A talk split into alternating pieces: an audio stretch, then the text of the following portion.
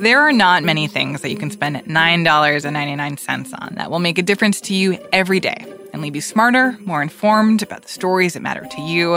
A pair of socks or a candle will not do those things. But for the cost of a pair of socks or a candle, you can give yourself or someone that you care about a full year subscription to the Washington Post for just $9.99 for a full year. This amazing deal is back and ends on January 4th. It only takes a minute to subscribe, and you can do that at washingtonpost.com slash subscribe. There's a lot that's unknown about what's going to happen come 2022. I'll say that right now, the major concern is that we have Omicron on top of already a winter surge of the Delta variant. Already, we had hospitals that were at or near or even over capacity in many parts of the country because of Delta. This is Dr. Leana Wen. She is an emergency physician, public health expert, and contributing columnist for The Post. And then you have on top of that this extremely contagious variant. I mean, we talked about Delta as the most contagious variant that we've seen, and now we have Omicron that's many more times uh, more contagious than that. Dr. Wen is our favorite expert to turn to during scary times like these, because as we all know, the Omicron variant is surging across the US right now. We are all getting these texts from friends and family members about positive cases and needing to cancel holiday plans. But the news is not all bad. Though vaccinated people and even people with boosters are testing positive for COVID, they are not getting severely sick for the most part. Yeah, the way that I would think about the vaccine is that it's a very good raincoat. So it protects you very well when there's a drizzle outside. But if there's a thunderstorm, at some point you're going to get wet. And this is what's happening right now when there is so much virus around us. Even the vaccines, which are amazing at protecting you, can't do the job alone. And so you need additional layers of protection. From the newsroom of the Washington Post, this is Post Reports. I'm Martine Powers. It's Wednesday, December 22nd. Today, we're going to hear a conversation with Dr. Leana Wen on how to celebrate the holidays safely. Dr. Wen talked to my colleague James Hohmann for his opinion podcast, Please Go On. And she started by saying that vaccines are still essential, but right now they are not quite enough. She explained her rule of two out of three. When you have lots of virus around you in indoor settings, you need two out of three things vaccination, testing, or masking. So if you're going to an indoor event, and everybody has proof of vaccination and they're masked, you should be fine. However, if people are going to be unmasked because there's food and drink being served, then ideally everybody is tested the day of or as close to that event as possible. So, vaccination plus testing. If you have workplaces where people are not known to be vaccinated, then you need both testing and masking. So, two out of three vaccination, testing, or masking. And that's because we have this high level of virus around us. If we get to a point where there isn't that much virus once again, then just the vaccination should be sufficient. That's not what we're seeing. And that's why there's this high level of virus and high number of breakthrough infections right now. One of the reasons that I've really enjoyed your expertise throughout the pandemic is that you've been really good about helping people weigh the relative risk levels that they're willing to take on. You, you talk about uh, having a COVID budget, basically, or two out of three, and recognizing that it's not a zero sum game, that it's not always an either or. With what we're talking about, I think that there's some fear that it's almost moot when you have experts out there saying everyone, which is not what you're saying, should expect they're going to get Omicron after two years of weighing these risks so carefully how do you cope with that? If you don't want to get it, do you just decide to hunker down right now? We had this long conversation in 2020 where people kept talking about herd immunity. You hear people again saying maybe it's better we just all get it sooner rather than later. Can you explain why that mentality is a little problematic and how to weigh risk in this Omicron period? It's really hard. It's really hard to understand risk. And I think a lot of it also is because we don't know what's coming our way. We don't know how long this is going to last. I think it would be a lot easier to say, of course, this is not the case, but if we knew that Omicron is the last variant that we'll ever see, I think it's easier to tell people, hey, hunker down, let's get through the next couple months, and then we'll be done. But of course, that's not the case. And I think this is why this recalibration of our expectations is so important. We have to come to terms with the fact that we're going to be living with COVID for the foreseeable future. Now, I don't mean that we're going to be living with it in this existential emergency the way that we did in 2020. We have a lot more tools to be able to deal with it. But I do think that a lot of people who are vaccinated and boosted and who are generally healthy might very well and might very reasonably decide that they will get Omicron in the sense that they don't want to put their lives on hold in order to prevent a breakthrough infection. Chances are, if you are generally healthy and you get Omicron or another variant, you're going to be just fine. You're not going to be ill enough to be hospitalized so I could really understand somebody saying, Hey, I want to go back to restaurants and plays and to see my family and to travel. I want to do so responsibly. And so I am going to still take some precautions. For example, I'm going to be masking, even if it's not just to protect me. I don't want to give somebody else COVID.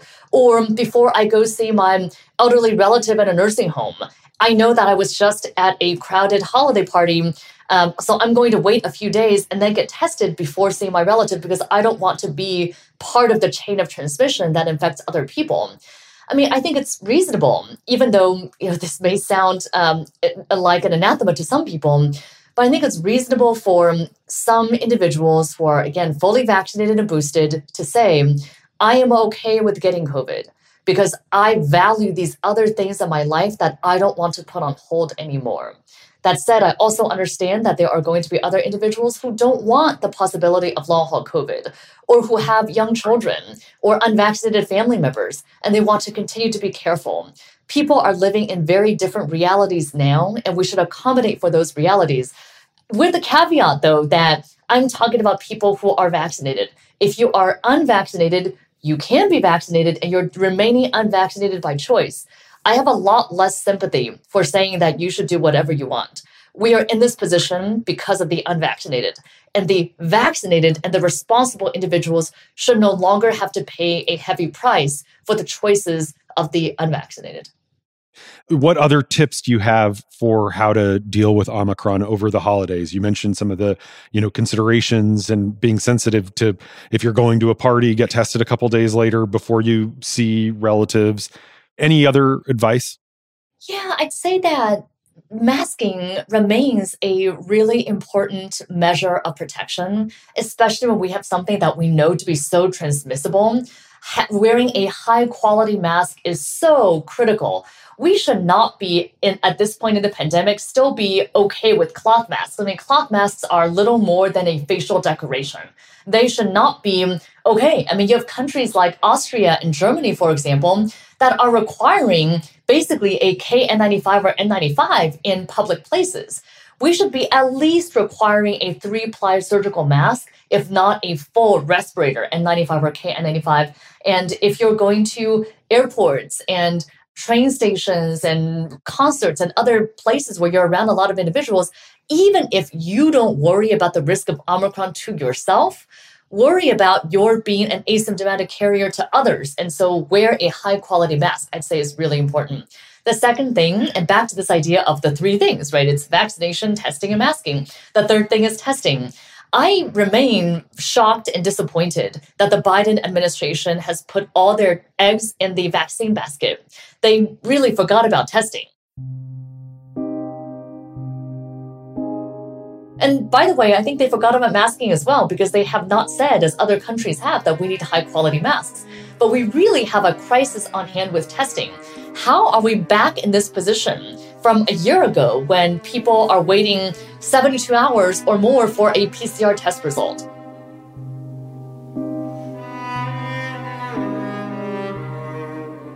After the break, Dr. Leana Wen talks about when you need to wear a mask and when you don't.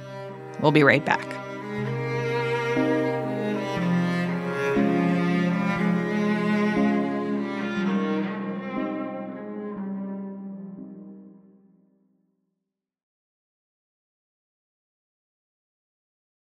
DC Mayor Muriel Bowser put the city's indoor mask mandate back into effect as of Tuesday.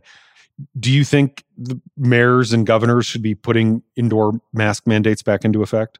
I do, with one caveat. I think that Indoor mask mandates should absolutely be required in settings with people of unknown vaccination status. But I also think that in places where proof of vaccination, even boosters, are required, that they could leave it to the discretion of the employer or the institution to say, do they still want indoor masking? Frankly, we need to have more incentives for vaccination. One important incentive for many people is the ability to not have to wear masks. And you could imagine if there's a if there's an office, for example, where everybody is vaccinated and boosted, maybe even they have testing by week or twice weekly testing for all their employees, that could replace the need for masking. And so I do think that it is important to offer that. Again, proof of vaccination required. And so if there are people of unknown vaccination status, make sure that there is still an indoor mandate in place but you really want an incentive. And so if an entire classroom, for example, is vaccinated, entire team in a workplace is vaccinated, I think it would be reasonable to make masks optional in those settings. Do you think we're still safe to go maskless outdoors? When should we be wearing a, a you know, a surgical mask or a KN95 when we're outside? I don't think that you need to be wearing a surgical mask or N95 when you're outside. The risk of outdoor transmission is extremely low certainly if you're walking, if you are in an outdoor setting, um, if you're in a park, you're not around a lot of people, there's definitely no need for a mask. I could imagine it may be in some extraordinary circumstances where you're packed together at a concert um, or something like that, where people are literally on top of each other for prolonged periods of time. I could imagine a situation where a three ply surgical mask may be of use. And if you want to wear one for an additional level of protection, no one's stopping you from from doing that but look with masks we don't come from a mask wearing culture i think it's important to tell people what are situations that they really need to wear a mask as opposed to situations that they really don't and i think outdoors we should just take off the table and say no need to wear a mask however indoors if you're going to be around people again of unknown vaccination status in particular really important to wear that n95 or kn95 what do you recommend for families this week who are trying to be together. How can they do it safely? What is the smartest way to approach this if maybe you can't just go easily get a PCR test? It's a really good question. And I'm uh, very sad that we're in the position that we're in where we cannot just all get regular rapid testing because the best thing to do, and there are going to be some families that have this available. For example, there are parts of the country where there are a lot of home tests available there are other parts of the country where they are not available. So let's say that you're in a part of the country where there are plenty of home tests available and you can afford these tests, which again is uh, it prices out a lot of families. But let's say that you can't afford it.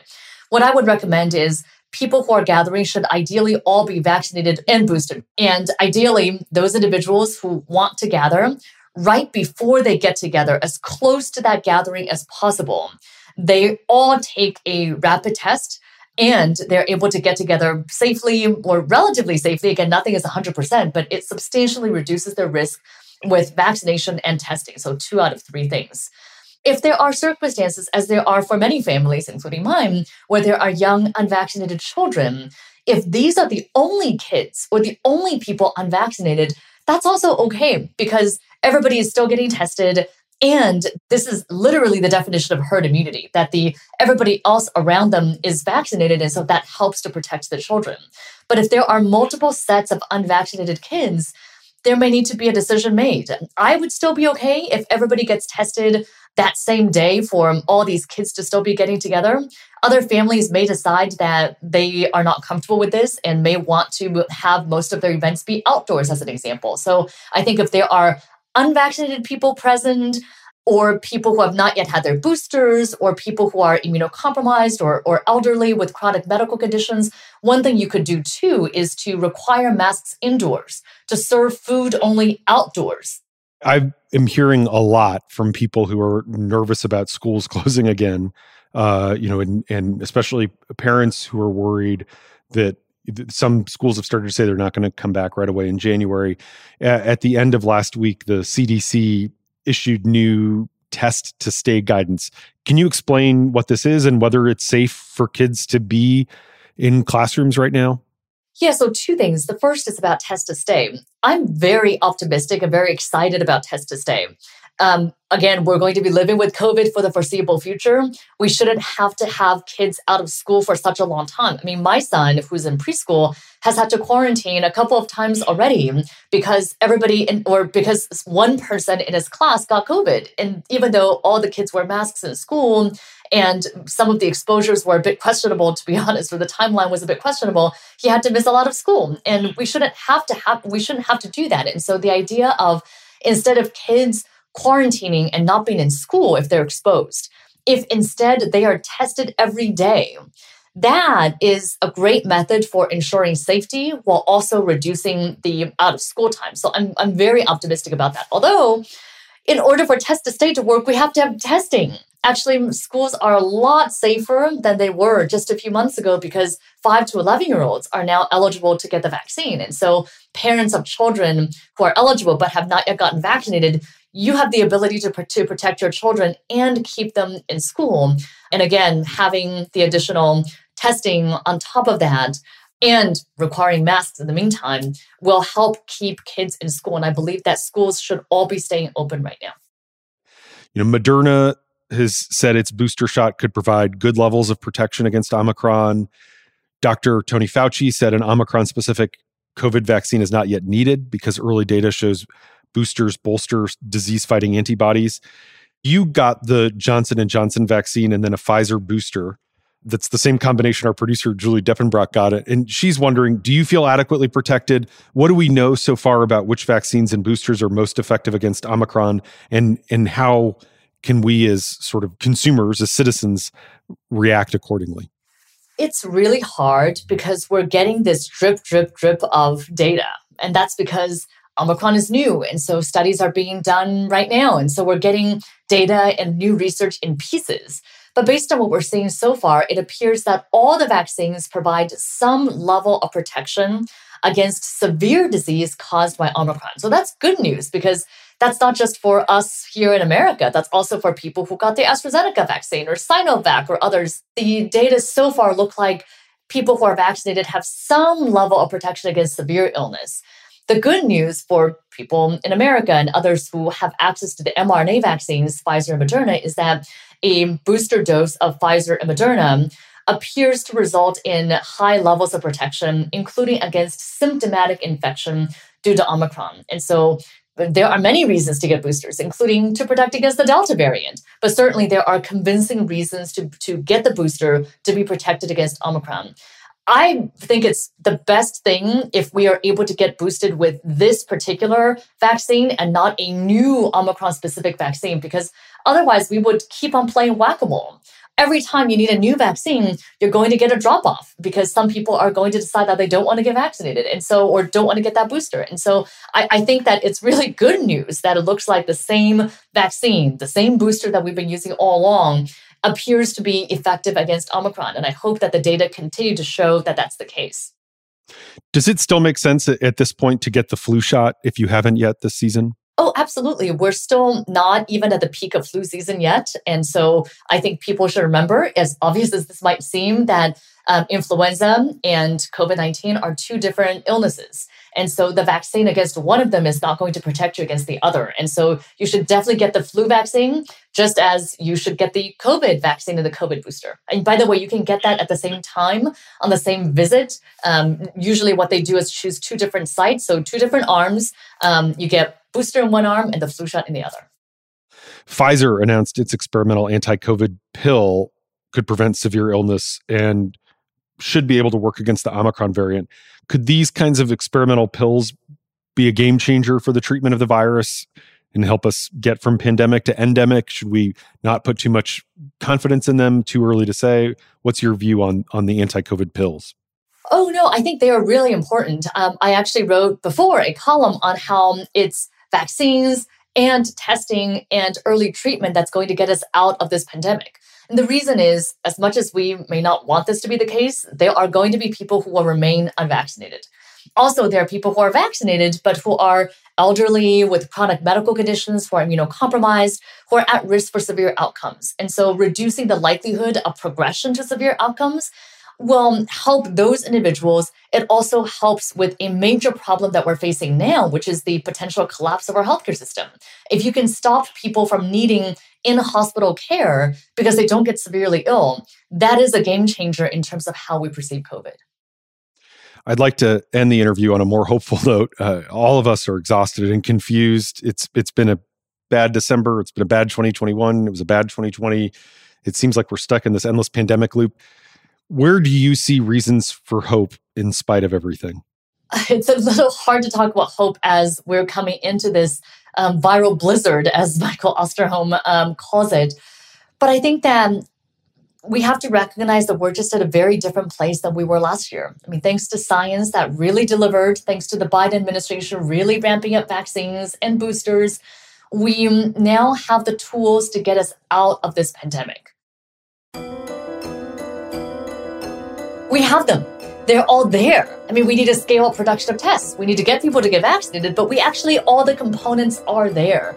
And for the vaccinated and boosted, by and large, the risk to them is actually pretty low. And so I think there is a lot of hope, but we have to get through the next few weeks and months, which might be some of the most difficult that we've seen, especially for the unvaccinated.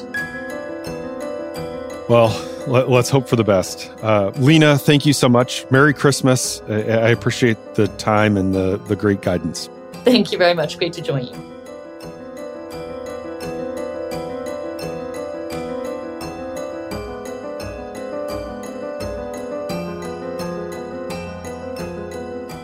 That was Dr. Leana Wen speaking with my colleague James Hohmann for his podcast, Please Go On. We'll put a link in our show notes if you want to check out the show, or you can find it wherever you listen to podcasts. You should also sign up for Dr. Wen's weekly newsletter with more great advice. It's called The Checkup with Dr. Wen. You can find a link to subscribe in our show notes, along with a link to her latest column. That's it for Post Reports. Thanks for listening. Today's show was produced by Julie Depenbrock and mixed by Ted Muldoon. I'm Martine Powers. We'll be back tomorrow with more stories from the Washington Post.